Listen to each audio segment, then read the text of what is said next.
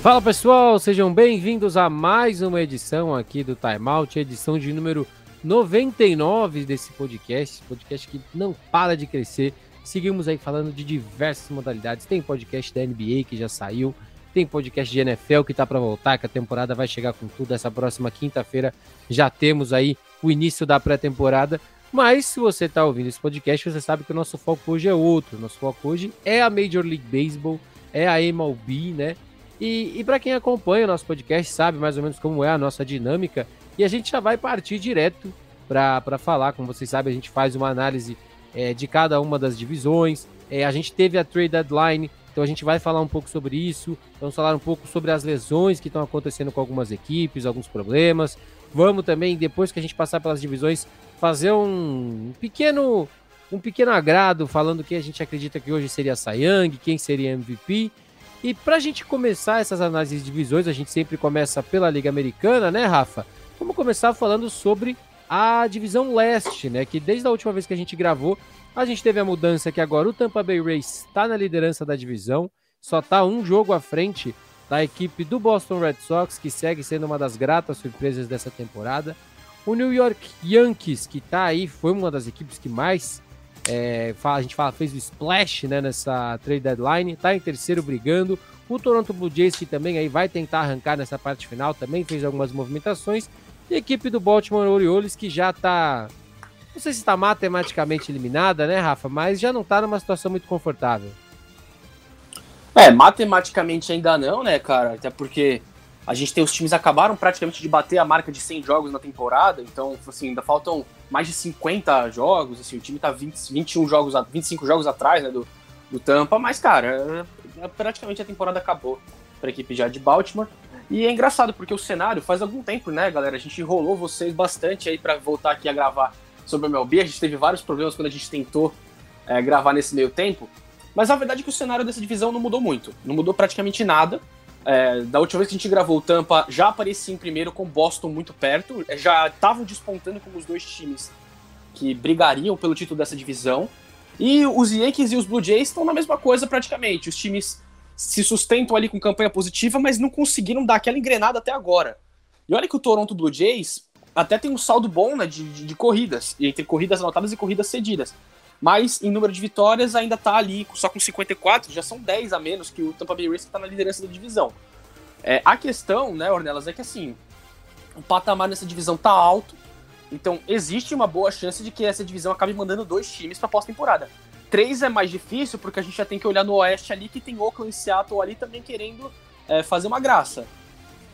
Não, então, Rafa, porque quando a gente olha pra esse wildcard, né, a gente tem hoje Oakland passando, mas também passando ali bem num limite, Boston, que também estaria se classificando, Yankees e Toronto numa briga muito grande, Seattle também, que está exatamente o mesmo número de jogos atrás que Nova York, então é uma briga muito grande, né? A gente sabe, a gente pode ter tanto dois times de cada divisão, como às vezes no final alguém pode despontar e mandar três, o que a gente tem quase certeza é que a Central vai mandar um só, e provavelmente vai ser o Chicago White Sox, mas a gente vai chegar lá, né? E, Rafa, eu acho que a gente teve a trade deadline, né, na última semana, vale comentar aqui para muitos especialistas, não só para a gente, para outras páginas que cobrem beisebol, muitos especialistas lá de fora, foi realmente a trade deadline mais movimentada dos últimos anos, talvez a da história, né? E dentro da divisão leste, a gente viu Baltimore, obviamente, não tinha nada, não tinha por que gastar, Boston foi bem acometido, né? A gente sabe que a ideia de Boston não é ser necessariamente uma equipe montada para vencer esse ano, então a equipe trouxe o Schwarber dos Nationals para dar um gás a mais no bastão, mas foi isso. A equipe do Tampa Bay Rays trouxe também Nelson Cruz, do Minnesota Twins, traz potência, mandou o Hill para a equipe dos Mets. Toronto trouxe Brad Hand, trouxe Berríos, a gente já cansou de falar, né, Rafa, que realmente a parte de arremessadores é o problema de Toronto, e Toronto está tentando resolver isso, e o Yankees foi atrás de Joey Gallo, trouxe Anthony Rizzo, né, que a gente fala que fez parte aí do desmonte que aconteceu com a equipe dos Cubs, e eu queria saber para você quais são os destaques, teve alguma equipe que você acha que foi assaltada nesse processo da divisão leste? Assaltado, acho que não teve ninguém nesse sentido. Porque mesmo os times que estão... O time que está mais embaixo dessa divisão, o Baltimore Orioles, tinha pouco a oferecer, né? Vamos falar a verdade. Para a gente considerar assaltado. Eu acho que a gente teve movimentações assim pontuais que foram bem interessantes. Eu gosto da adição do Nelson Cruz no Tampa Bay Rays. Acho que acrescenta, né, bastante potência para esse line-up da equipe. Os Yankees, obviamente, são as movimentações que chamam mais atenção, porque o time traz o Anthony Rizzo, traz o Joey Gallo, e o que o time está precisando é de potência de corrida. Afinal de contas, o número mais surpreendente na Ornelas, a gente olha, os Yankees tem o 6º pior ataque da liga, da MLB, em termos de corridas anotadas. Com tanto esse potencial, com tanto poder que tem esse lineup, é chocante a gente ver isso. A marca alta de corridas cedidas não é tão chocante, até porque a gente já falava desde essa temporada começar que, apesar do hype que muita gente tinha na rotação dos Yankees, a gente tinha dúvidas. E além disso, não só a rotação teve capengando, teve momentos de altos e baixos, como agora boa parte dessa rotação também está agora na lista de contundidos. O novo nome a entrar nessa lista acabou sendo o Gerrit Cole, que acabou nessa semana, né? Foi diagnosticado com Covid. Sim, então, Tem que ver como é que evolui essa situação, se ele volta, ou com cedo ele volta, mas a tendência é ele perder pelo menos uns 10 dias, né? E vale mencionar que o Jameson Tylon, né, que foi uma dessas aquisições, realmente teve um começo ruim, tá começando a se acertar com Nova York, ele foi inclusive eleito o arremessador do mês da Liga Americana, realmente fez um trabalho muito bom, ficou com o ERA abaixo de 1,5 no último mês, né? Obviamente a gente vale lembrar que a Major League regularmente faz essas medidas num período de tempo específico, né? Não durante toda a temporada, quer dizer, no final do ano faz, né? Mas geralmente para esses comparativos, assim, num período de tempo, e ele teve um último mês muito forte, né? A equipe do Blue Jays, né? Muita gente acabou falando da troca do José Berríos, né? Que veio do Twins, que era um nome talvez que a gente já esperava que ia ser trocado, né? O Maeda, a gente também esperava que talvez a equipe dos Twins fosse se livrar, entre aspas, né? E algumas pessoas questionaram, né? Porque, de certa forma, Toronto mandou o Austin Martin, que era um dos top prospects, né? Que a gente fala, né? Prospectos. O Yankees mandou, nas duas trocas, a do Gallo e a do Rizzo. Todos os jogadores estavam no top 30 da equipe, inclusive, me fugiu o nome agora, mas tinha um arremessador da AAA que tudo indicava que já estaria jogando no próximo ano, então me preocupou um pouquinho. Me chateou, entre aspas, que os Yankees não foram atrás de um arremessador. Eu acho que a equipe poderia ter tentado brigar ali por um Kenta Maeda, tentado brigar pelo Berríos, por exemplo, ou por algum outro arremessador no mercado.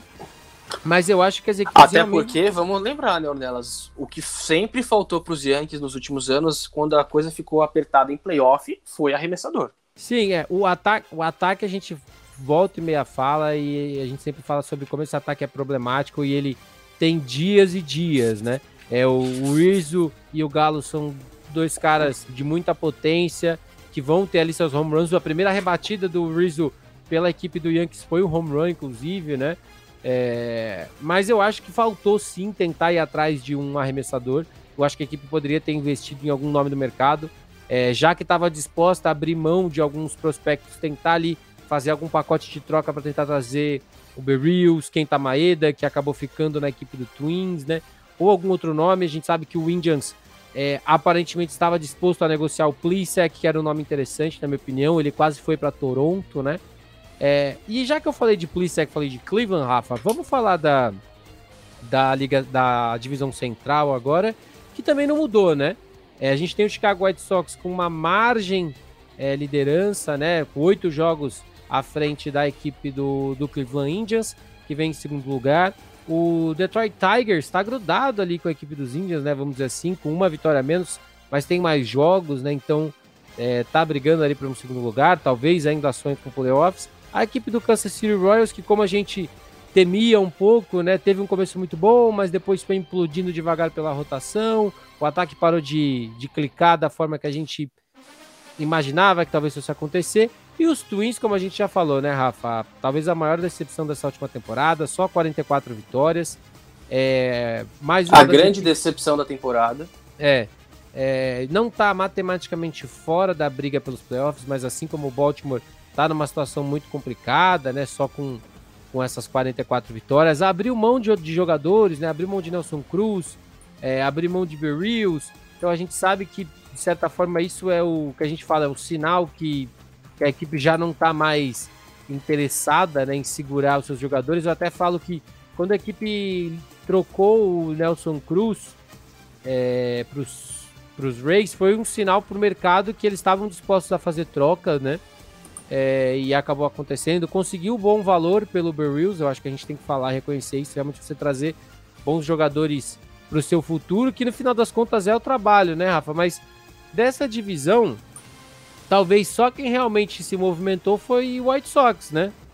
Que é basicamente o único real contender, né, cara? A gente tem o Cleveland Indians com campanha positiva, só que, cara, os Indians têm muitos problemas, cara. Você pode até dissertar um pouco melhor do que eu, né, sobre esse aspecto, né, cara? Eu prefiro não falar, mas... então. Mas a questão, assim, o cenário não mudou muito, porque da última vez a gente já tinha ali o Chicago White Sox já meio que dando uma despontada, já liderando a divisão com folgas, e a gente tava na expectativa para ver se algum time conseguia ali se manter consistente, para ver se podia brigar por um wild card.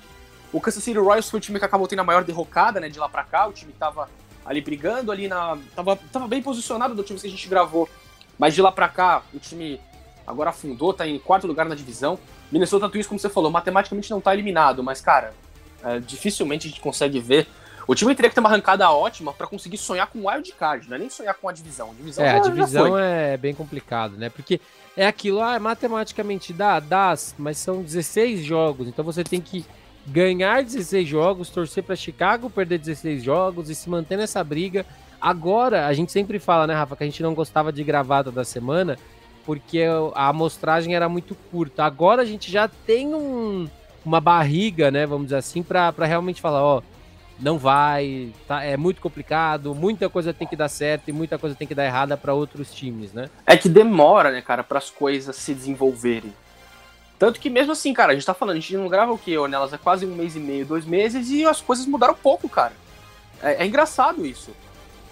A trajetória tá seguindo. É o que a gente fala, é a tendência, tá, né? Ela vai se desenhando então. E vai, de certa forma, vai se criando essa gordurinha, né? Como você falou, a última vez que a gente gravou, eu nem lembro se Chicago tava na frente já de Cleveland, mas Chicago já tava assim, na iminência de passar, e a gente sabia que quando passasse não ia voltar mais.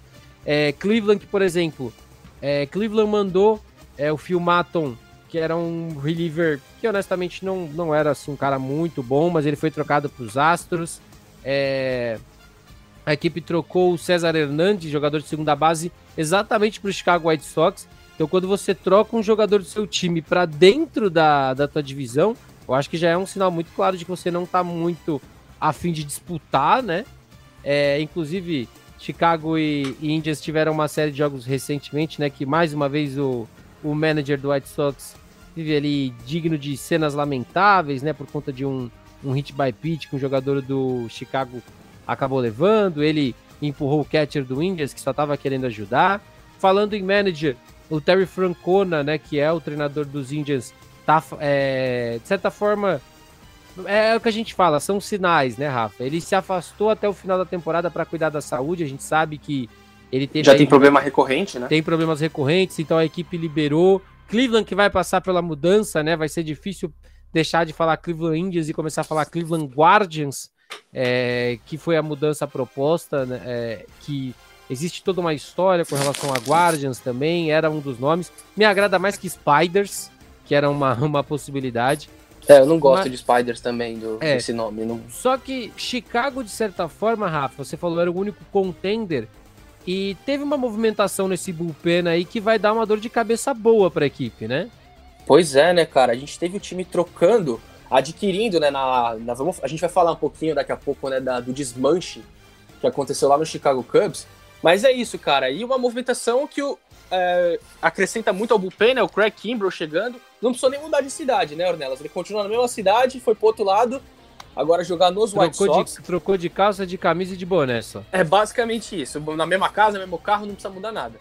E aí, cara, é uma dor de cabeça boa pro manager, porque é o que a gente falou, a equipe já tem, lógico, né, no seu bullpen, a grande referência que é o Liam Hendriks, que é o closer da equipe, que faz uma temporada muito boa. tá fazendo, né, um trabalho muito consistente. Então, cara, é uma dor de cabeça, como você falou, boa, porque inclusive a gente já teve anunciado pelo próprio Robin Ventura, né, o manager do time, que ele pretende, assim, administrar essa situação de uma forma até meio interessante. Às vezes, trocando quem vai ser o closer. Em alguns jogos fica sendo o Liam Hendriks, em outros jogos o Kimbrel, para meio que deixar todo mundo feliz, né? Na série contra Cleveland, por exemplo, se eu não estou enganado, o Kimbrel lançou a oitava entrada, fez o papel de setup, né? E o Hendriks fechou. Eu falo como comparação, por exemplo, que é uma dor de cabeça boa, que é mais ou menos o que Cleveland, ainda falando da divisão, tem com o Clase e o Krejčíček. Krejčíček que, infelizmente, nessas últimas 2-3 semanas tá tendo aparições ruins, mas é mais ou menos o que Cleveland tem tentado fazer, né? Cada um deles, o Kimbrel e o Hendriks, tem características ali diferentes, que eu acho que vai depender do adversário que você estiver encarando no dia, sabe? E isso vai ser bom, ver essa química encaixando, ver como a equipe vai lidar com tudo isso, e torcer para dar liga, né? A verdade é essa, a gente não torce para que não funcione, porque são dois jogadores fenomenais. E como você falou, cara, depende às vezes muito da situação. Você pega, por exemplo, o Kimbrel já estava enfrentando a galera da Liga Nacional, por exemplo, no jogo interdivisão, talvez você queira recorrer ao Kimbrel, por exemplo, enfim. São várias possibilidades que o Ventura vai ter. E em questão de característica é meio parecido, os dois são arremessadores destros, né? Então a gente não tem muita diferença. O Kimbrel, a gente conhece o estilo dele, né? Flamethrower. Na temporada passada foi mal, não conseguiu ir bem, mas nessa temporada, na primeira metade da temporada, começou muito bem com o Chicago Cubs, tanto que foi trocado. Então, cara, é uma combinação muito interessante. E o corpo de arremessadores dos White Sox no geral, né, Ornelas, é um corpo de arremessadores muito interessante, porque a gente olha na rotação, tem o Lance Lynn jogando em nível de Cy Young. A gente tem o Carlos Rodon, que já teve 2 no-hitters, se não me engano, na temporada. Ainda tem o Lucas Giolito e o Dallas Keuchel. Ou seja... O Giolito, pra gente brincar, né? O Giolito tá sendo o elo fraco dessa rotação, pra gente ter uma ideia. A gente pode argumentar que talvez o Keuchel esteja sendo mais, mas assim... Não, mas olha, é uma brincadeira, é uma rotação muito sólida. Você não tem outros times... A gente falou, por exemplo, de Nova York. A gente não tem muitos times com esse... que a gente fala essa punch, né? O 1, 2, 3 tão forte como o Chicago tem com esses caras, né? Então, é realmente muito complicado. E... Rafa, eu acho até que a gente pode passar para a Oeste, né? A Oeste que segue uma briga muito forte, né? A gente tem ainda o Houston Astros... Até por isso, rapidinho só, né? Para a gente finalizar ali na Central, até por isso já meio que parece que a disputa do Chicago White Sox é apenas para tentar ser a melhor campanha da Liga Americana. Exato. Já é mirando ali Tampa Bay Rays, Boston Red Sox, Astros e talvez o Oakland A's. Porque dentro da divisão, a vantagem já tem 8,5 jogos para os Indians. E assim... Não basta uma derrocada dos White Sox, tem que ter uma arrancada dos Indians. E aí a gente sabe que eventualmente que dificilmente vai acontecer. É muito improvável. Os Indians até têm números bons com arremessadores. Os Indians conhece. Vão roubar vitórias. Eu acho que para quem acompanha, corrida, por exemplo, cara, roubou uma vitória na série de Chicago. A gente tá gravando na terça, né? Roubou uma vitória ontem de Toronto. Mas dificilmente vai roubar uma série inteira. E é um time que contra situações assim mais cruciais não vai acabar vingando. Eu acho que Cleveland me surpreendeu porque eu achei que o José Ramírez ia ser trocado, ainda mais porque eu não lembro de cabeça agora o nome do jogador, mas trouxe um terceira base da AAA logo no dia da trade deadline. Eu fiquei, acho que vai ser mesmo... um tchau pro Ramírez, mas ele acabou ficando. A equipe até não se desmontou, né, da forma como eu achei que poderia. O Shane Bieber tá lá ainda. O Shane Bieber tá lá. Manteve, né? O time trocou o Hernández, trocou o Phil Maton, o Rosário foi embora, se eu não tô enganado também, mas não tava fazendo um trabalho assim, né, muito espetacular.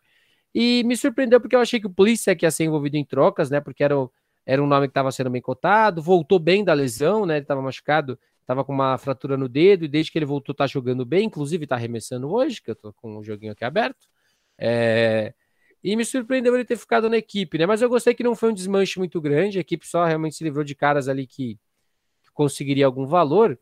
E falando em valor, né, Rafa, agora a gente indo de vez pra divisão Oeste, a gente tem Astros em primeiro, Oakland A's em segundo, Seattle Mariners em terceiro, Los Angeles Angels em quarto. E já no grupo dos eliminados, a gente pode falar assim, né? A gente tem o Texas Rangers que a gente falou, se livrou do Joey Gallo, né?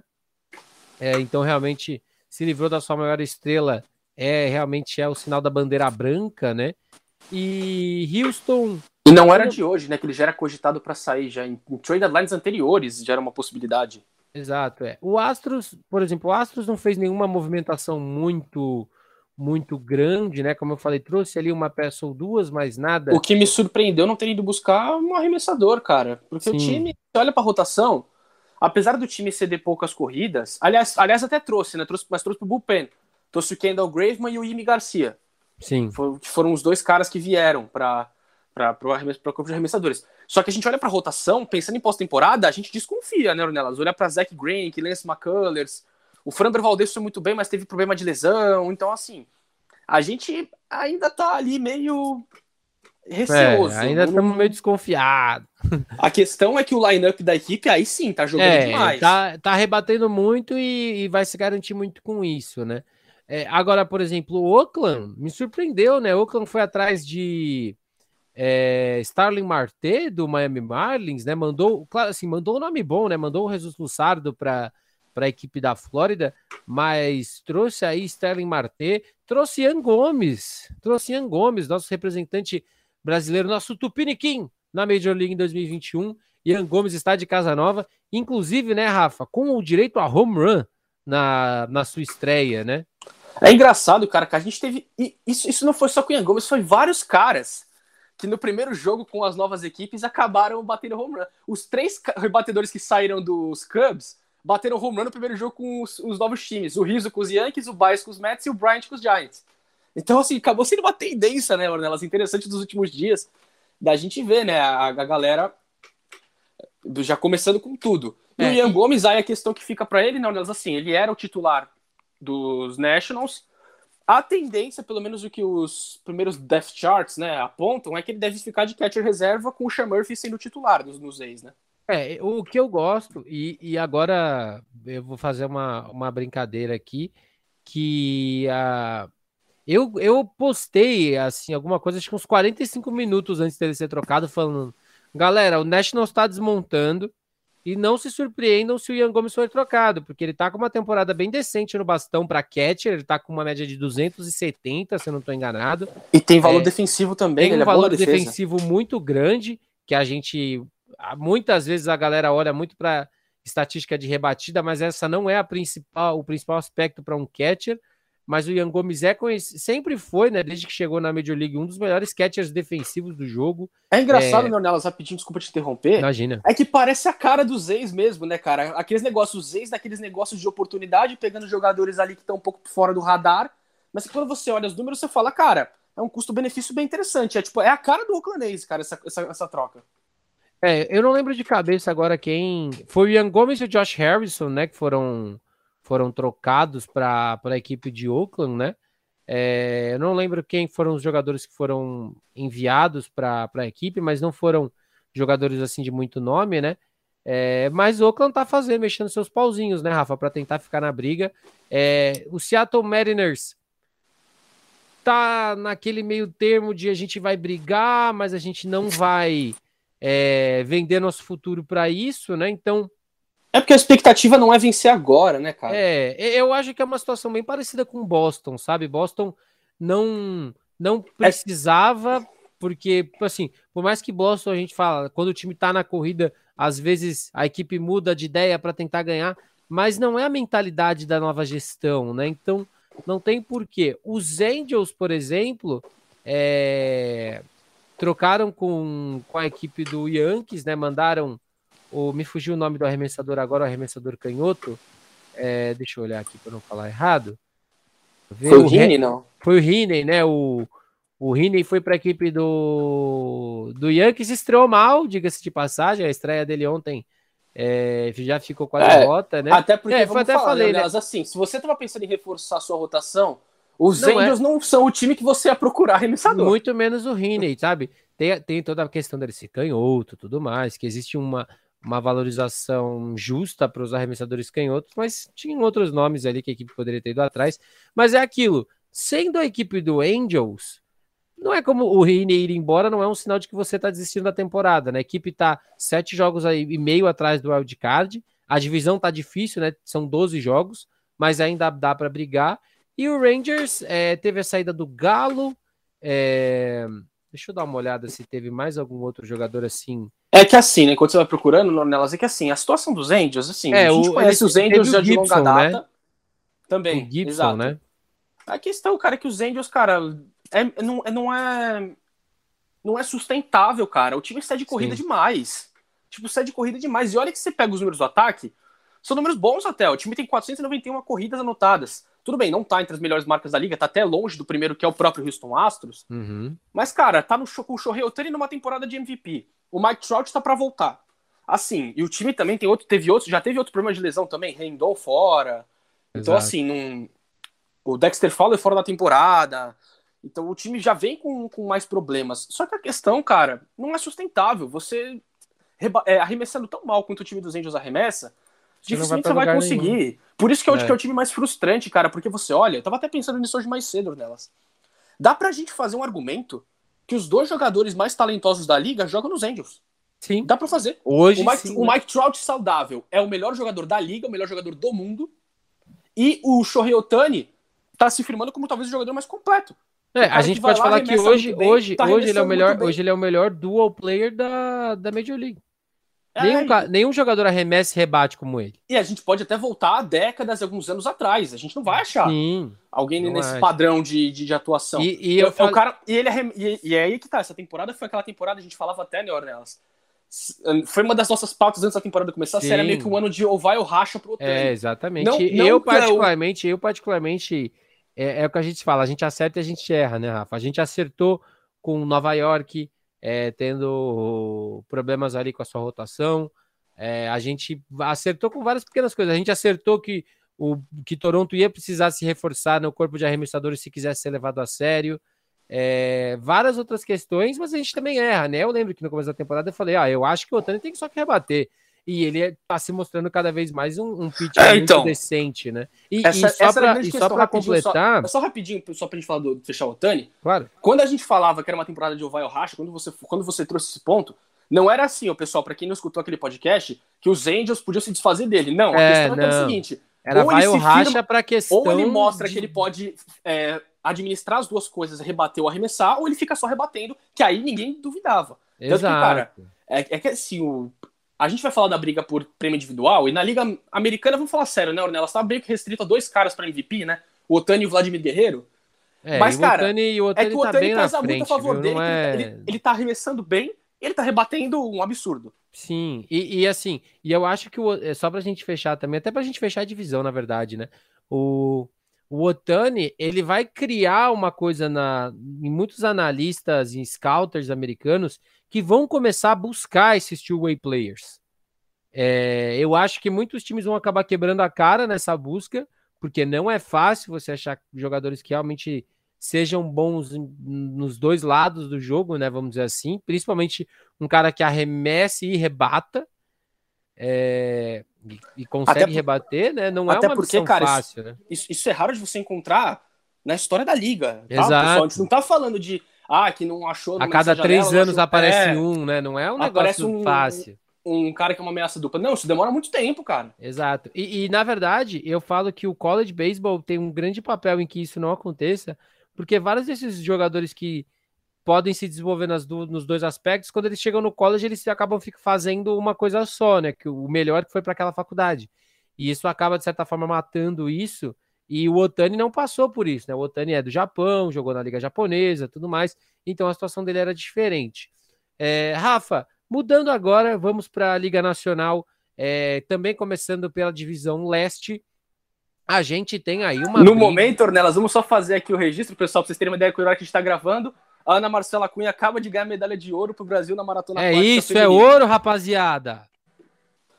E aí, Ornelas, então só para a gente terminar aqui a Liga Americana, vale lembrar que a gente pode ter um cenário, cara, não, é difícil, mas não impossível, de 3 times dessa divisão indo para os playoffs. É difícil porque, aquele negócio, você estaria dependendo, a gente estaria dependendo de uma derrocada do Boston Red Sox. Eu acho complicado porque... 2 eu tenho quase certeza que vão mandar. É, eu acho que não vai. Eu acho que a Leste não vai fugir de Tampa ou Boston. E eu acho que quem perder a divisão vai ao wildcard. Eu acho muito difícil.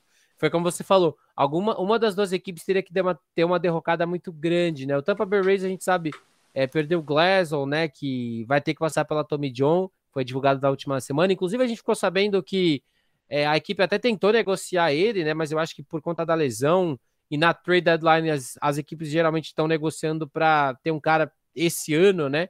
Ele acabou não sendo negociado. Mas eu acho que não foge desses dois. Dá para passar três? Dá. É mais fácil a gente falar que passam três da leste ou da oeste do que falar que vai passar dois da central. Não é mais fácil. Não vão passar dois da central. Não vai acontecer, cara. Bom, e agora a gente... Seguindo falando de leste, Rafa, mas agora a gente falando da Liga Nacional, a gente tem ali uma disputa de três equipes que está muito apertada. Mets está na liderança. Filadélfia está 2,5 jogos atrás. E Atlanta tá 3 jogos e meio atrás. Washington nem tá tão atrás, tá 6 jogos e meio, porém se desfez do elenco por completo, assim como os Cubs, que a gente vai falar daqui a pouco. E a equipe do Marlins não é uma equipe projetada para vencer, né, Rafa? Não esse ano, a gente tem que ser honesto. É uma equipe que rouba ali algumas vitórias, mas não é uma equipe montada para isso. Até parecia, né? Eu não tinha tanta fé nisso porque por conta de ser a temporada completa, né? Se fosse a temporada reduzida, como foi ano passado, a gente até poderia pensar. Mas eu acho que, por exemplo, a equipe... O Marte tá fora, foi trocado, porque a gente sabe que ele não ia ficar ano que vem. Trouxe o Jesus Luzardo, que é um arremessador bom para você ter nesse time do Marlins. Tem o Trevor Rogers, né? Que a gente vai falar que pode ser o calouro do ano da Liga Nacional. Os Mets... É o grande favorito nesse momento, né? É o grande favorito, né? Até por Washington... falta de outros nomes, né, Ornelas? Vamos falar bem a verdade, né? Washington foi realmente num modo de desmontar o elenco, né? Porque trocou o Scherzer e Turner para os Dodgers, que a gente vai falar daqui a pouco dessa blockbuster trade, né? Trouxe valores muito interessantes, trouxe o prospecto número 1 e número 2 do Dodgers nessa troca. Mas, de certa forma, Yan Gomes foi embora, Schwarber foi embora. O único jogador que a equipe disse abertamente que não estava disponível no mercado era o Juan Soto. Obviamente, é um jogador muito novo, a equipe não vai se desfazer do jogador, então ele, infelizmente, ele vai ter que ficar rebatendo.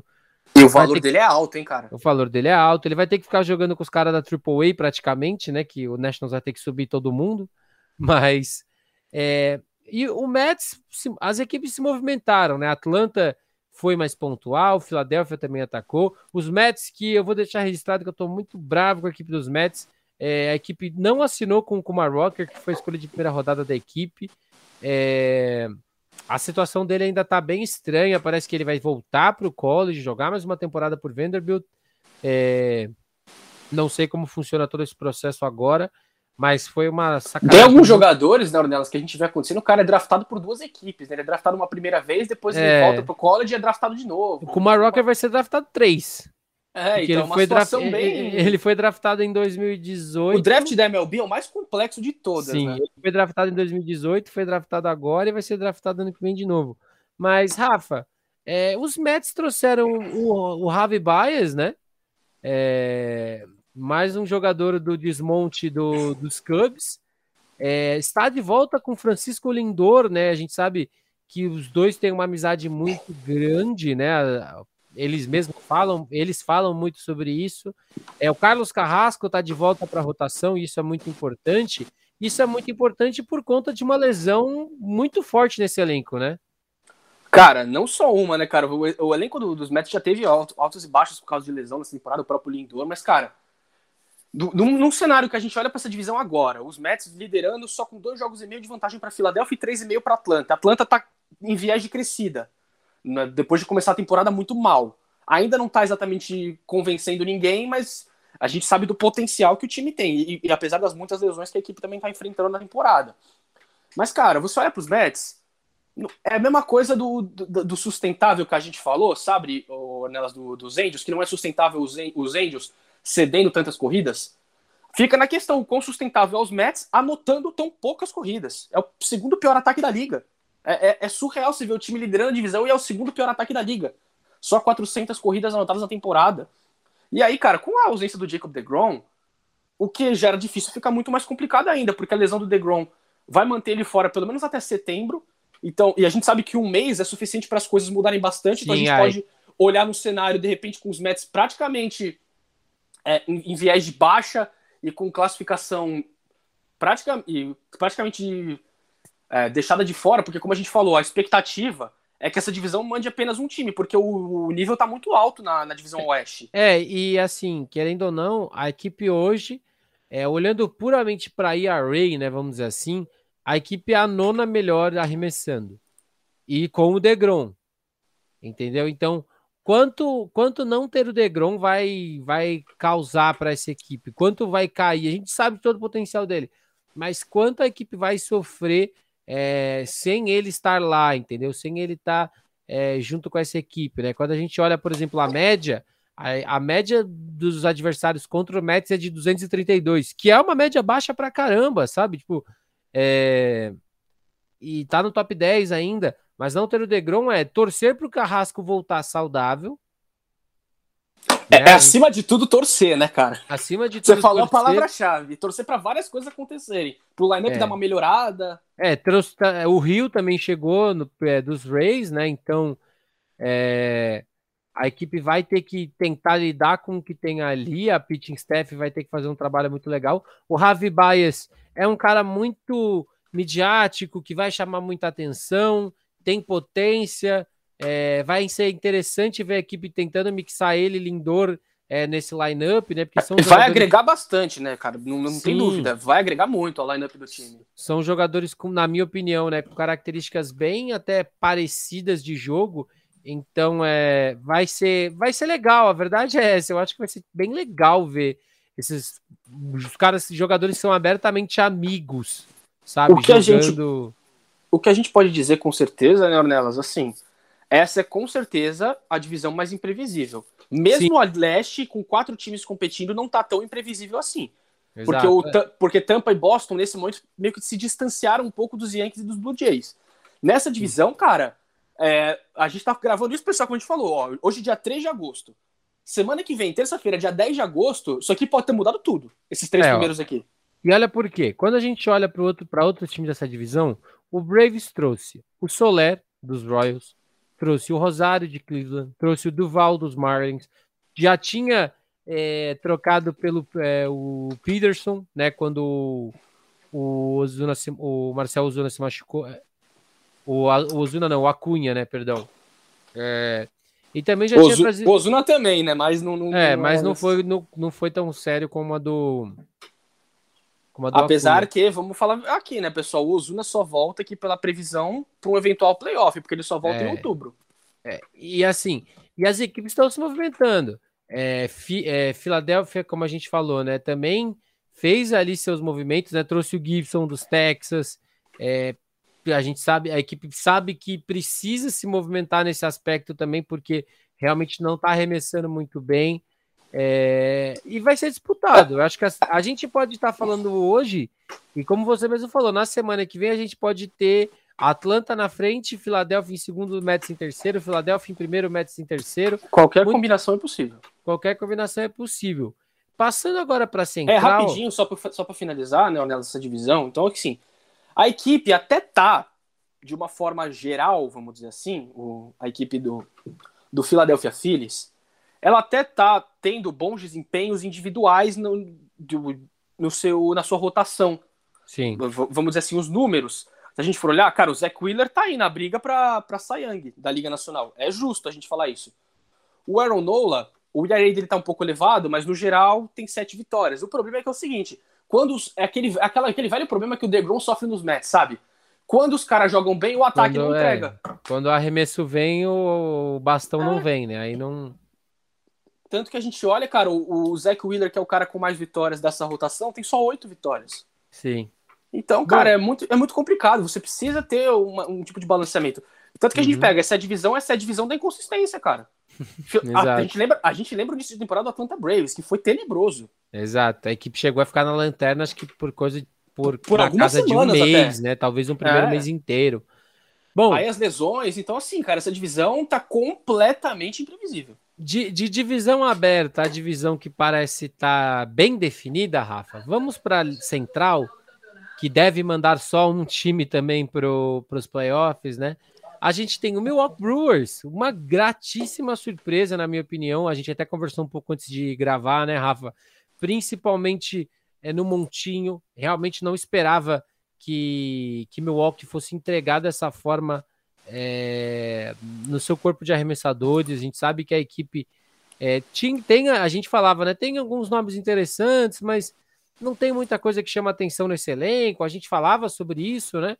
Mas tem ali, por exemplo, o Fred Peralta, né? Que é o arremessador da equipe, que hoje, entre os abridores da Major League, principalmente da Liga Nacional, é um dos melhores, que é um jovem jogador. Tem o Watford também. O Woodruff, né? Que é também candidato a Cy Young. Woodruff, né? Complicado falar esse nome. Mas tá sendo uma surpresa legal. E o resto da divisão, a gente tem que falar a verdade também, o Cincinnati Reds, que é o segundo colocado, tá 7,5 jogos, mas o Reds a gente não esperava muita coisa, né, Rafa? O time até tá ensaiando, né? Muitas pessoas até estão esperando. Talvez ali uma arrancada, né? Vai que o time consegue dar uma engrenada, porque o potencial do lineup é muito grande. O time tá entre os melhores ataques da liga, anota muitas corridas. Só que também precisa ter esse balanço, né? Então precisa. O saldo da equipe é 1. A equipe anotou 521 e sofreu 520 corridas nesse momento que a gente tá gravando.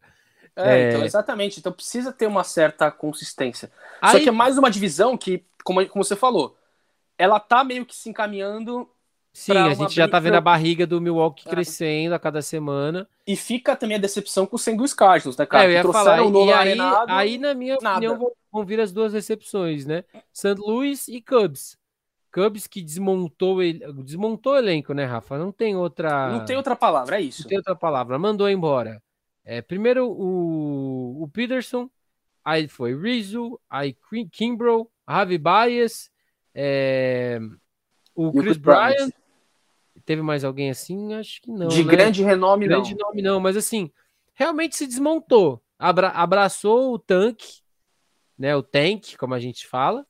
E ficou por isso mesmo, vamos dizer assim, né? Não tem o que fazer. A equipe abraçou que essa temporada já era. Desistiu com, entre aspas, né? Desses jogadores. O Rizzo me surpreendeu, porque eu falava... muito que eu achava que era mais fácil até o Javi Báez ser negociado do que ele, que eu achava que o Rizzo tinha uma identificação maior com a torcida dos Cubs, mas ele acabou sendo trocado. E o outro time dessa divisão, né, Rafa? Os Pirates a gente já não esperava muita coisa mesmo, né? Então não... Os Padres, desde o início, a gente imaginava que não estavam só cumprindo tabela. Então não tem nada muito diferente. E a equipe trocou o Fraser, né, que foi do All-Star, que jogou no All-Star pro San Diego Padres, né? Então, o único nome jogando bem é que mandou embora, né? Que foi um dado engraçado, eu não vou lembrar de cabeça agora os 10 nomes, mas eu vi não sei se foi a CBS ou a ESPN americana, que colocou que 10 jogadores que estavam no All-Star Game estavam de casa nova ao final da trade deadline, né? Então, a equipe de Pittsburgh, realmente a gente sabia que não ia brigar, né? Tá com 40 vitórias, só tá 23 vitórias atrás na divisão. O Cubs tá com 51 vitórias, também ficou bem para trás. Os Cardinals estão 10 jogos atrás de Milwaukee, né? Para a equipe conseguir alguma coisa, assim como a gente falou e já falou antes, né? Teria que torcer para muita coisa dar errado e muita coisa começar a dar certo, né? A equipe trouxe o Lester.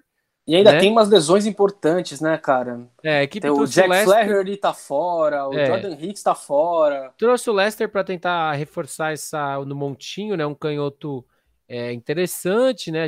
Eu particularmente gosto muito do Happy, né? J.A. Happy. J.A. Happy, né? Que veio também do desmonte dos Nationals, né? Mas eu acho que a divisão é até meio que isso, né, Rafa? É o Milwaukee que surpreendeu muita gente e o resto da divisão capengando demais, com os Cubs e os Cardinals sendo uma decepção até agora, porque a gente sabia que no papel o elenco podia entregar, né?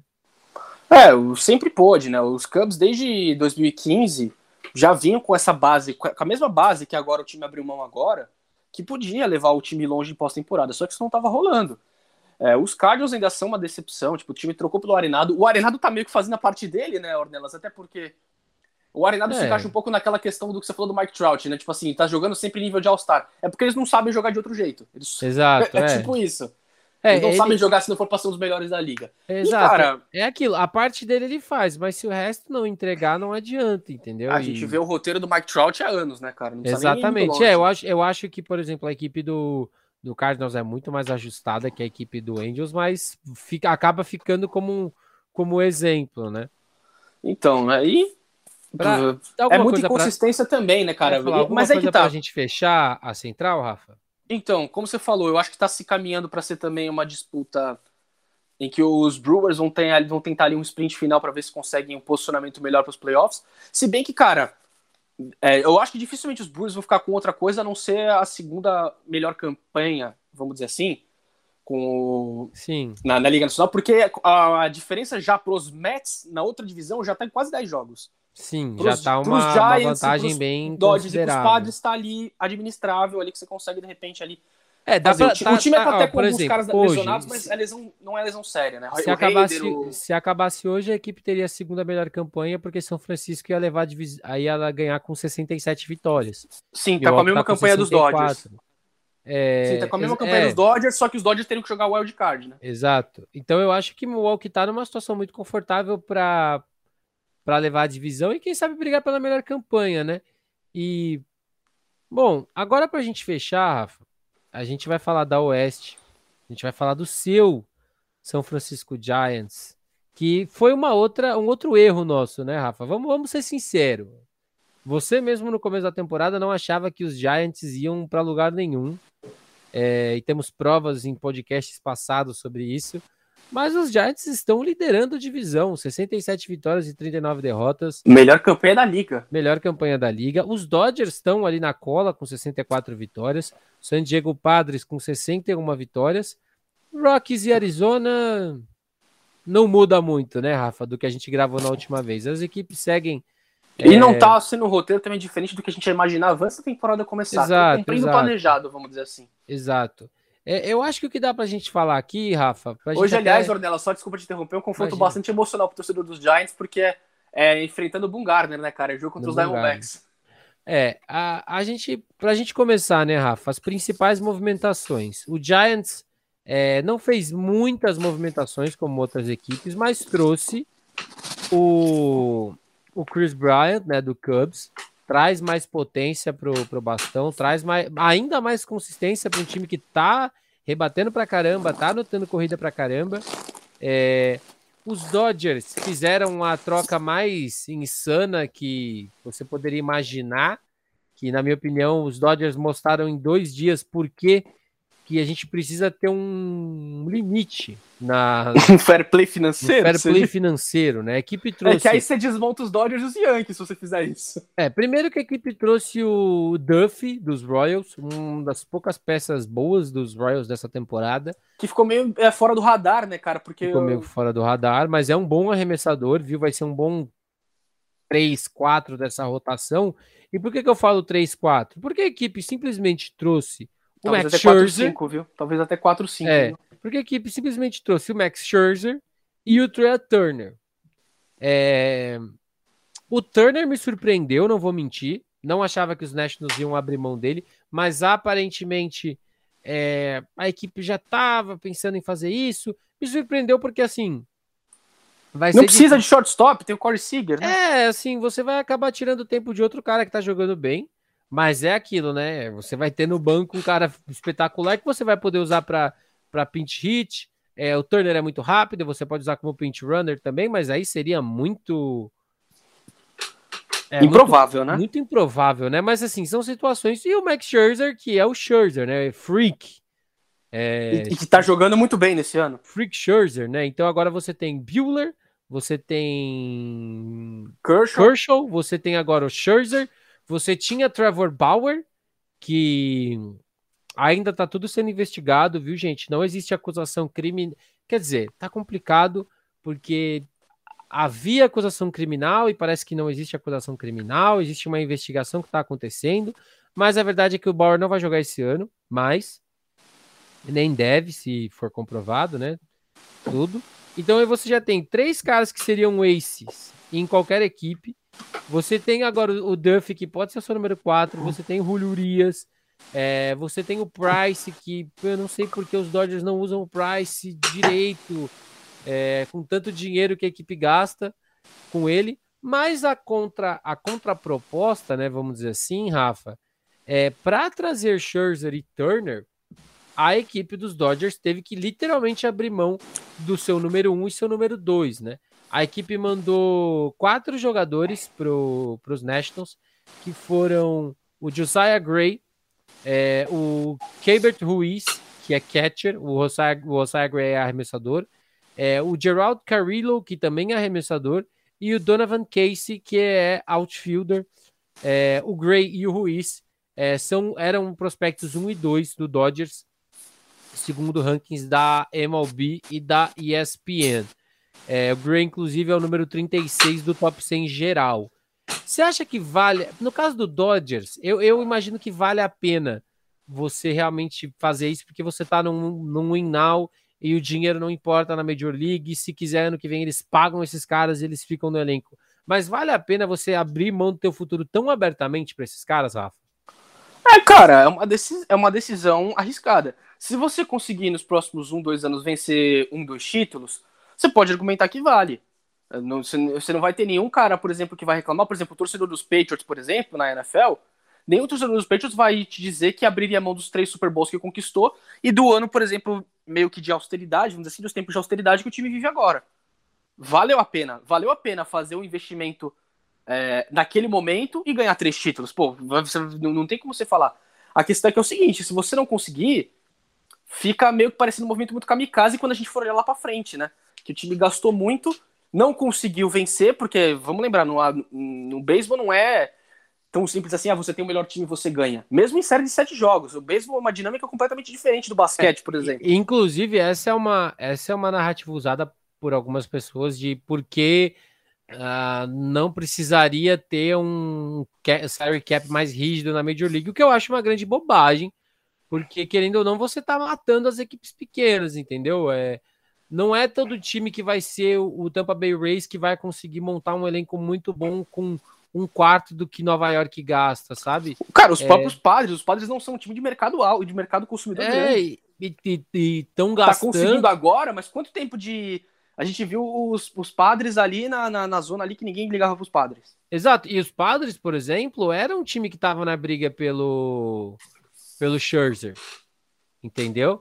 Os Giants também, né? Os 3 rivais da divisão. Entendeu? Só que os Padres não estão na mesma situação dos Dodgers de a gente pode abrir mão dos nossos principais prospectos, porque o mercado é menor. Então existe uma coisa muito errada para mim nesse aspecto. E eu falo, tanto Dodgers quanto Yankees, para mim, se colocaram numa situação de que se a equipe não ganhar a World Series, não valeu a pena. Porque assim, por mais que Nova York, o Yankees não tenha entregado top 5 prospects, se eu não me engano, eu acho que de todos os caras, só teve um que era do top 10, eu não lembro de cabeça o nome dele agora, foram todos os jogadores dentro do top 30 da equipe, então você tá abrindo mão de futuro para trazer o Galo, que você tem 1 ano de controle no contrato dele antes de ter que negociar, o Rizzo tá lá, tem que ver como é que vai ser a questão do Voit, porque o Voit parece que a equipe tentou trocar e ninguém quis pagar, isso vai até acabar mexendo no line-up dos Yankees, né, mas a gente já passou, e os próprios Padres, né, Rafa, quando a gente tá falando de negociação, os Padres trouxeram o Fraser dos Pirates, né, e eu acho que não teve nenhum outro grande nome, basicamente só, que veio pra equipe, entendeu? A equipe ainda poderia, na minha opinião, ter ido atrás de arremessador, porque eu acho que seria bem legal, o Clevinger ainda não voltou, né, a gente até discutiu no grupo, aliás, quando sondaram, se você, né, for olhar eu lembro que tinha lesionados dos Padres, tem Tatis, pelo menos, cara, tem pelo menos 7 arremessadores, todos com contusão no cotovelo. Tatis machucou o ombro de novo, né? Você falou pra mim antes da gente começar a gravar, né? Terceira vez na temporada que ele desloca o ombro, impressionante, entendeu? E assim, pode custar um preço, né? A gente nunca se sabe. Dificilmente o San Diego não vai pegar um wild card, né? Muito difícil. Mas vai que de repente os Reds conseguem essa tal arrancada, vai que a segunda metade da temporada de San Luis é muito boa, vai que de repente todo mundo começa a ganhar na leste, você talvez não vai ter como acompanhar, né? E Colorado e Arizona, só pra gente fechar também, né, Rafa? Eu vou até dar uma olhada aqui se a gente teve alguma movimentação muito relevante. Talvez a maior surpresa de toda... Foi o Trevor Story não ter saído e ele abertamente ter criticado assim, não criticou, né, mas ele abertamente falou, eu não sei o que eu ainda tô fazendo aqui. É a mesma coisa que bateu na cabeça do Arenado no ano passado. Entendeu? Porque ele realmente achou que ele ia ser trocado, né, tudo indicava para uma troca do Trevor Story, muitos times... Teria bastante mercado. Bastante mercado, é um terceira base muito bom. Shortstop também, shortstop, né? É shortstop ou terceira base? Acho que eu tô me confundindo. Ele pode fazer as duas. Ele sempre jogou de shortstop porque o terceira base até o ano passado era o Arenado, né? Mas ele é primariamente shortstop. É que você falou do Arenado, eu pensei no Arenado. Mas assim, o Colorado não tinha praticamente ninguém para negociar. E não negociou, assim, de nome. O Diamondbacks negociou o Vogt. Steven Vogt pro Braves. Também não é um cara que você fala assim, nossa, vai mudar. É mais porque também o Darno tem tido problemas com lesões também. É mais um seguro, né, da posição de catcher, né? Sim, é mais uma precaução do que qualquer coisa. Mas tem alguma coisa que você acha relevante a gente falar? Algum outro nome, Rafa, dentro dessa divisão oeste? Bom, vamos só então passar um panorama geral, né? Até porque a gente não teve a chance de se aprofundar um pouco nos times. Vamos lá então, como é que tá as coisas. Os Giants continuam sendo a grande surpresa da temporada. O dado mais surpreendente, né? A gente sabe pela última década e historicamente o quanto é difícil bater home run em São Francisco. É que a gente via o Barry Bonds batendo home run e parecia que era fácil, mas não é fácil. Tem o ballpark, é um dos maiores da liga, tem muito vento na Bahia de São Francisco e tal. E os Giants, surpreendentemente, essa é a estatística que mais choca, são o time que lidera a MLB em home runs. O time já tem 8 ou 9 jogadores com dígitos duplos em home runs. Destaque para o Brandon Crawford, que já está batendo marca de 20. Então, o Posey é uma grande... voltou bem, né? O Posey está jogando naquele nível que a gente falou. O Posey jogando no nível Posey. Que é Posey, Trout e Arenado é isso. E Arenado estão jogando o nível deles. O Trout não por causa de lesão, mas se tivesse estaria jogando no mesmo nível, né? Mas e aí que tá, a gente pega, o time também tem encontrado soluções arremessando. Nessa volta, nesse momento pós All-Star Break, aí que tá os dois primeiros nomes da rotação é que ainda não se encontraram muito bem. O Kevin Gausman teve muitas dificuldades nas 3 partidas que ele iniciou, cedeu várias corridas, ele que vinha sendo, e ainda é, né? A gente não vai tirar ele de fora da briga por sair por tudo que ele fez na primeira metade da temporada por causa desses 3 últimos jogos ruins, mas ele precisa consertar as coisas. E o Dez Sclafani é a mesma coisa, o Dez Sclafani também tem alguns problemas arremessando esses que vinham sendo os 2 principais nomes da rotação. E no bullpen o time também tem encontrado suas soluções, cara. O Ty Rodgers tem feito uma boa temporada como homem de setup, e o Jake McGee, que começou a temporada numa arrancada sensacional, só foi ceder corrida quase no segundo mês de temporada, depois viveu ali de altos e baixos. Agora também acabou de ganhar o prêmio de reliever do ano no mês de julho, então os Giants encontrando uma estabilidade no bullpen com o cara de setup e o closer. E, cara, a gente vai falar um pouquinho mais já, né, que a gente vai entrar agora nos prêmios individuais. Cara, que trabalho que faz o Gabe Kepler, cara, como manager. É impressionante o que ele conseguiu extrair dessa equipe. E aí a chegada do Chris Bryant, ela traz um elemento muito interessante, porque a gente conhece os veteranos dos Giants, né? Primordialmente, Brandon Belt, Brandon Crawford, Buster Posey e o Evan Longoria. O Belt, o Longoria e o Crawford já perderam tempo significativo fora por lesão. O Crawford até que tá conseguindo jogar mais, o Belt ficou fora já há bastante tempo, o Longoria ainda tá fora, deve voltar em algum momento nesse mês. A questão interessante que fica é que os Giants têm uma versatilidade maior com o Chris Bryant, que o Chris Bryant já jogou em tudo quanto é posição nessa temporada. Então você pode, por exemplo, deixar um Longoria na terceira base e um Bryant no campo externo, por exemplo. Ou trocar, você põe um Longoria no campo externo e o Bryant na terceira base, porque talvez defensivamente ele te ofereça um pouco mais de versatilidade. Então, cara, dá pra você fazer muitas combinações legais. O Lamonte Wade tem sido uma grande notícia, também jogando muito bem. Donovan Solano bem. O Yastrzemski, altos e baixos, né? O Yastrzemski é aquele cara que pode te decidir 2 jogos de uma série e vencer a série pra você e ficar depois 3 séries sem fazer nada. Exato, então ele é um cara assim um pouco inconsistente, mas se conseguir encontrar o seu ritmo, é um ótimo jogador que o time tem. O campo externo tem sido um pouquinho do duelo fraco, vamos dizer assim, porque são os caras mais inconsistentes da equipe. Mas, no geral, cara, a equipe tem feito o que primeiro a gente tinha que fazer, Ornelas, ganhar. Tem conseguido anotar muitas corridas e tem, à medida do possível, segurado a onda e cedido poucas. Então, eu acho que esse é o grande trabalho. E só rapidinho, fechando Dodgers e Padres. Os Padres a gente já falou um pouco, né? A rotação que a gente tinha muito hype, né, Ornelas, ainda não chegou no que a gente pode. Sim. Blake Snell, principalmente. O Joe Musgrove e o Darvish até estão fazendo um bom trabalho, mas a equipe precisa de mais ajuda. O Mark Melanson tem sido talvez o reliever do ano na Liga Nacional, lidera a MLB em saves com 32 até esse momento. E a gente tem um lineup que, cara, vai depender muito da saúde do Tatis. O problema é que, assim, o Tatis saudável, se ele conseguir ficar saudável, ele ainda talvez desponte como favorito a ganhar o prêmio de MVP da Liga Nacional. Só que, cara, a gente precisa saber, porque é muito problema e muito problema parecido. Como eu falei, cara, só no ombro ele já teve 3 vezes na lista de contundidos nesse ano, só com problema no ombro. Então, cara, tem que ver o quanto tá a saúde dele a longo prazo. E aí Sim. Os Dodgers, cara, é aquele negócio que você já falou. Perdeu o Trevor Bauer, mas depois com o Max Scherzer. Que bela reposição, diga-se de passagem, né? Pô, maravilhoso. O Clayton Kershaw ainda vira e mexe, aparece na lista de contundidos, mas é o que a gente fala, né? Não dá pra dizer que é crônico, porque agora ele tá com um problema no braço. E o problema crônico, vamos dizer assim, que a gente sabe que ele tem, né? É as costas, por causa daquela bola de curva matadora que ele tem. Mas, cara, o Walker Buehler faz uma temporada também digna de ser considerado pro prêmio de Cy Young. O time... O bullpen do time, que é o grande questionamento, né, cara? Porque o Kellen Jensen já não é mais o closer que ele já foi. E o time parece não ter mais uma variedade tão grande de nomes quanto tinha em anos anteriores. Então... E além disso, né, Ornelas, outra questão pro time ficar de olho. Precisa dar um jeito de ficar saudável, porque, cara, é impressionante a quantidade de lesões que o time já teve, Mookie Betts indo pra lista de contundidos múltiplas vezes e tal. E, cara, alguém precisa trazer o Cody Bellinger pra temporada. Alguém precisa avisar o Cody Bellinger que nós já estamos em agosto, filho. Tá bom? Vai precisar jogar. Você é um cara que já ganhou MVP, cara. A gente sabe do que esse cara produz. O Bellinger, ele teve alguns problemas com lesão, né, desde a World Series, ele ainda tá... Eu lembro que a última vez que eu parei para ver sobre ele, ainda tava meio que a gente fala... Eles falam que é o struggling, né, que é sofrendo para entrar num ritmo de jogo. Mas, Rafa, pra gente fechar, vamos aos prêmios? Vamos aos prêmios, mas vamos fazer uma coisa bem curtinha, até pra gente não ficar com um podcast muito, muito longo.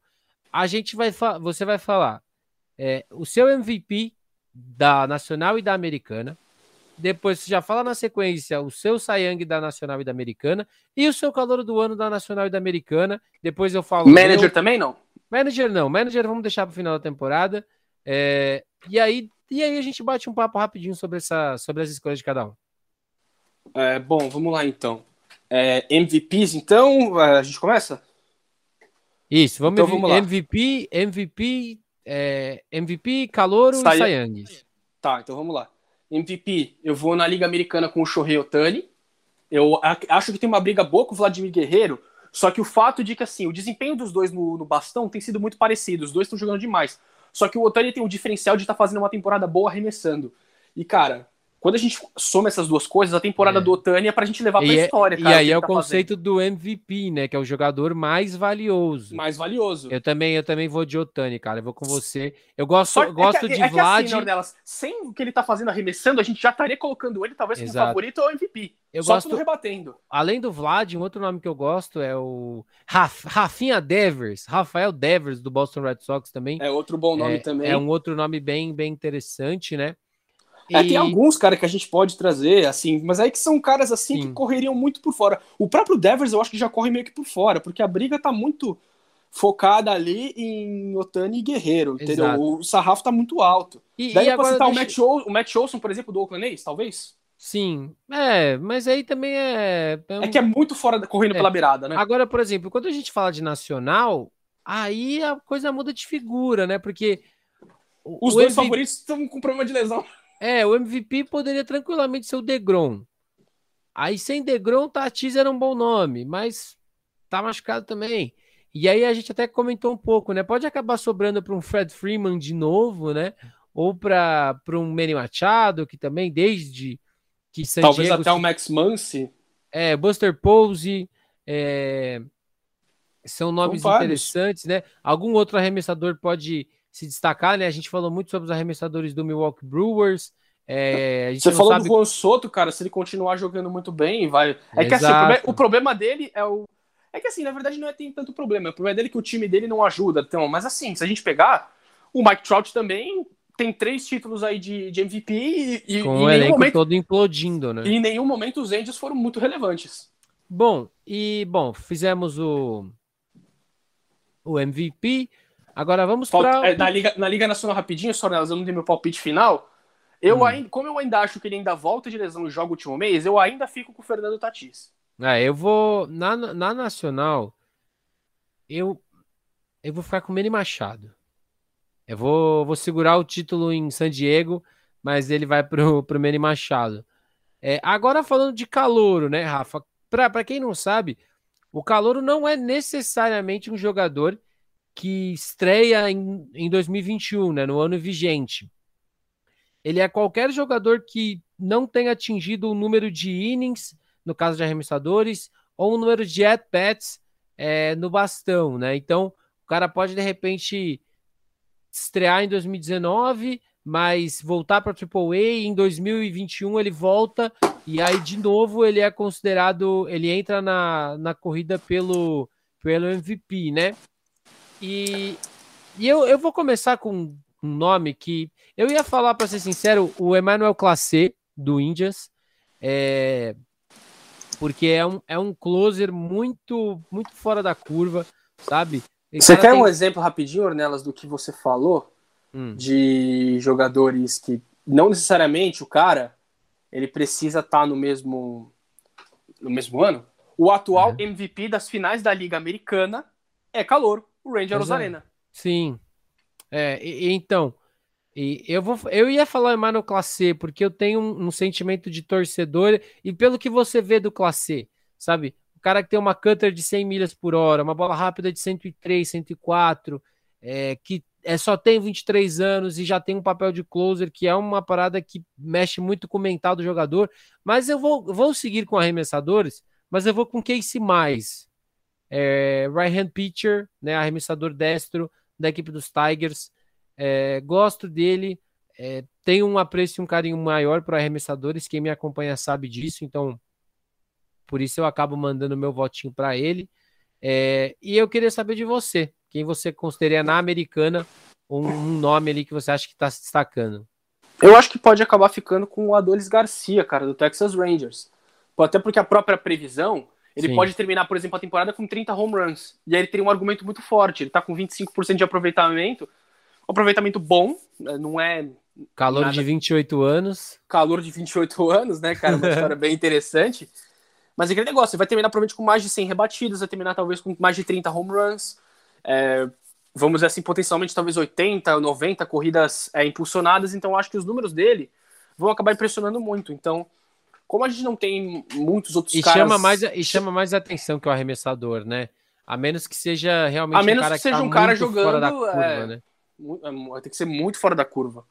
Até porque os números arremessadores que você citou não são números também surreais, são números bons, mas nada que chama muita atenção. O Clase tá 2 de alguma coisa, então... E aí quando você terminar a temporada, você vai ver o cara ali, terminou com 30 home runs, por exemplo, que é a possibilidade dele, eu acho que chama muita atenção. Então eu acho que nesse momento ele é o grande favorito, vamos dizer assim, se a gente fosse Sim.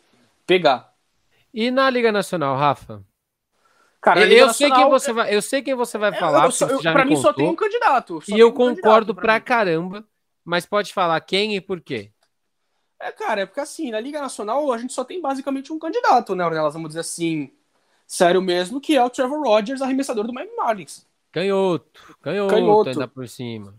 Cara, é basicamente o único calouro de realmente grande destaque, assim, de chamar atenção na Liga Nacional esse ano. Claro que você vai olhar nas estatísticas, você vai achar jogadores jovens produzindo, só que pela quantidade de jogos, assim, que ele tem arremessado... E pelo bom desempenho, cara, que ele tem mantido, eu acho que dificilmente você vai conseguir achar um cara muito longe do que ele tá fazendo, cara. Você pega o cara calouro, ele tem o 7º melhor ERA da liga, da MLB. Exato.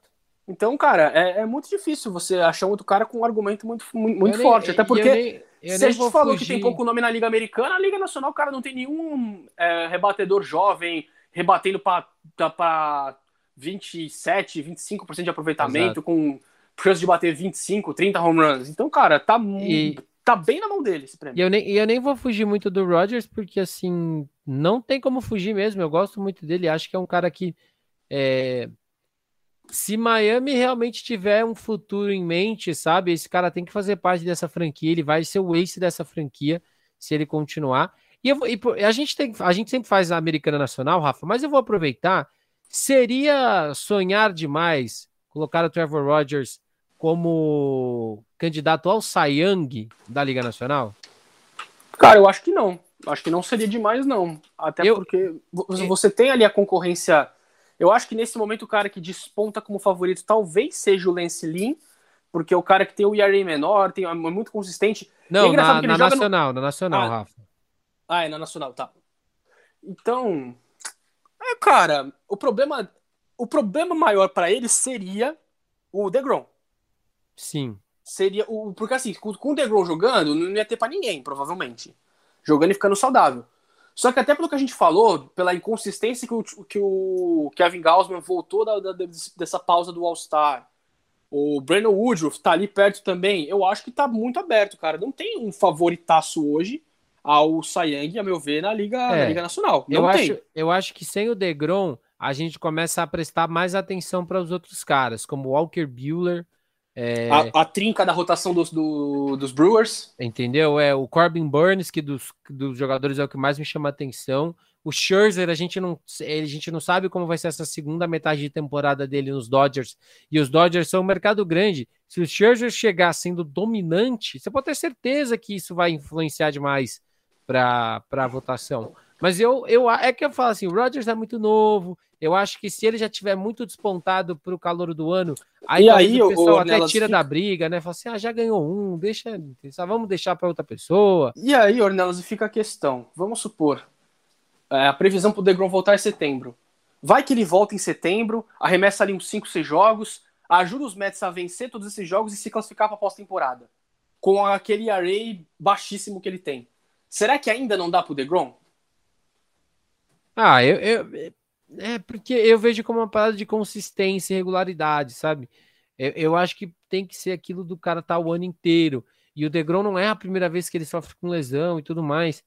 Mas não descartaria, até é porque a gente sempre fala, né, Rafa? A verdade é que, além de número, além de estatística, a narrativa da história conta, né? Pra você mas é por isso que eu falei. Mas é por isso que eu falei, se ele volta em setembro, mantendo aquele ERA baixíssimo, talvez terminando abaixo de 1, e conseguindo ser um dos fatores que leva os Mets aos playoffs, não, eu acho que pode agregar. Aí a narrativa vai funcionar demais. Sim, porque a gente sabe, cara, que assim, nome por nome, com todo respeito aos outros gigantes, hoje ele é o melhor arremessador, sim, da MLB. Sim. Ele é, hoje. E Rafa, pra gente fechar o nosso papo... Falta, Liga Americana, sim, eu não dei meu palpite final, né? Sim, Americana a gente tá falando a gente falou narrativas. Existe alguma narrativa diferente de Lance Lynn hoje? A narrativa que pode aparecer é vamos dizer assim, os próximos um mês e meio muito fortes do Gerrit Cole. Eu acho que é a única narrativa que pode chegar a ponto de bater. O Lance Lynn, ele pode até acabar sendo um pouco superado pelos próprios companheiros, porque, cara, ele joga num time, como a gente falou, cara, que tem Lucas Giolito, que tem Dallas Keuchel, e que tem o Rodon, que já tem 2 no-hitters da temporada. Então o Rodon, por exemplo, tá aparecendo me correndo por fora, mas pode ser um outro nome. Eu tenho um nome que, assim, não é um nome popular, mas que inclusive tava na corrida no passado, mas ano passado era impossível tirar o título do Shane Bieber, que é o Hyun-Jun Ryu, do Blue Jays. Mas acho que tá muito por fora também nesse ano. Da Coreia do Sul. Eu acho que é um nome muito interessante, principalmente porque a gente não tem ninguém muito despontando, sabe? E ele tá num elenco, por exemplo, que a gente falou e fala e sempre vai falar. Toronto hoje não tem uma rotação boa.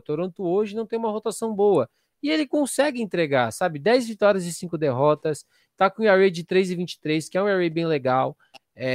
Eu acho que se a gente levar em consideração, às vezes, até a competição que ele encara, por exemplo, o Lance Lynn, ele tem 2,7, mas olha contra quem ele joga. Entendeu? Ele joga contra Cleveland, contra Detroit, contra Kansas City. Claro que não são só esses jogos que os caras encaram, mas eles vão encarar mais vezes por ano esse tipo de situação. Mas eu acho que é o Lance Lynn, mas eu acho que, por exemplo, o Jim Hill é um nome que eu não tenho visto ninguém falar, e é um cara que eu realmente acho que poderia ser bem interessante. É um nome bom, mas eu acho que corre muito por fora do radar nesse momento que a gente tá falando agora. Eu acho que nesse momento seria o Lance Lynn, eu acho, que despontaria como favorito, mas como eu falei, o Gerrit Cole tá agora na lista de Covid, mas, cara, se ele volta pro final de temporada muito forte com os Yankees, aí, cara, pode ter certeza que ele já tá na briga. Se ele voltar numa pegada muito forte, eu acho que o Gerrit Cole pode tranquilamente, vamos dizer assim, acabar ficando com esse prêmio. Então fica pra mim os palpites, nesse momento, o Lance Lynn, na Americana, e nesse momento, na Nacional, com tanto cara bom, eu vou puxar pro clubismo, Ornelas. Eu vou de Kevin Gausman, porque os últimos 3 jogos que ele fez não refletem o que ele tem feito a temporada inteira. Não. Então, eu acho que é uma questão ali, de repente, de entrar no ritmo de novo, num certo entrosamento. Então, eu vou puxar pro clubismo, vou com Kevin Gausman. Bom, é isso. Rafa, queria agradecer a sua participação. A gente voltou a gravar depois de mais de um mês, que a gente pede até desculpas, porque realmente a gente teve algumas complicações, né? A gente tá passando por algumas mudanças também. Essa edição já número 99 do Time Out, né? E, Rafa, queria que você se despedisse do pessoal. Obrigado mais uma vez por estar aqui. E a gente volta logo menos para voltar para falar mais uma vez de Major League, né? É isso aí, Ornelas. Então, obrigado, pessoal, de novo por acompanhar mais uma edição. Fica ligado, vem a nossa edição 100 aqui, o nosso próximo podcast. E fica ligado também que a partir da semana que vem, muito provavelmente, começam nossas prévias da temporada da NFL. E aí fica ligado, pessoal, porque a gente vai ter que ter podcast ali, talvez até 2 por semana, sobre futebol americano durante esse mês de agosto, né? A temporada vai começar daqui a aproximadamente um mês. Já tem lesão séria acontecendo. E para quem gosta, do bate-papo meu com o Rafa, venham para a edição da AFC Leste, porque a gente vai discutir bastante. Com muito clubismo, diga-se de passagem. Mas é isso, pessoal. Obrigado, Rafa, de novo. Obrigado para todo mundo que acompanhou até agora o nosso podcast. Quem segue o Time Out em todas as redes sociais também, não esquecendo, né, que você pode seguir o Time Out no Twitter, no Instagram, no Facebook, no seu agregador predileto de podcast. A gente vai ficando por aqui e até a próxima, pessoal.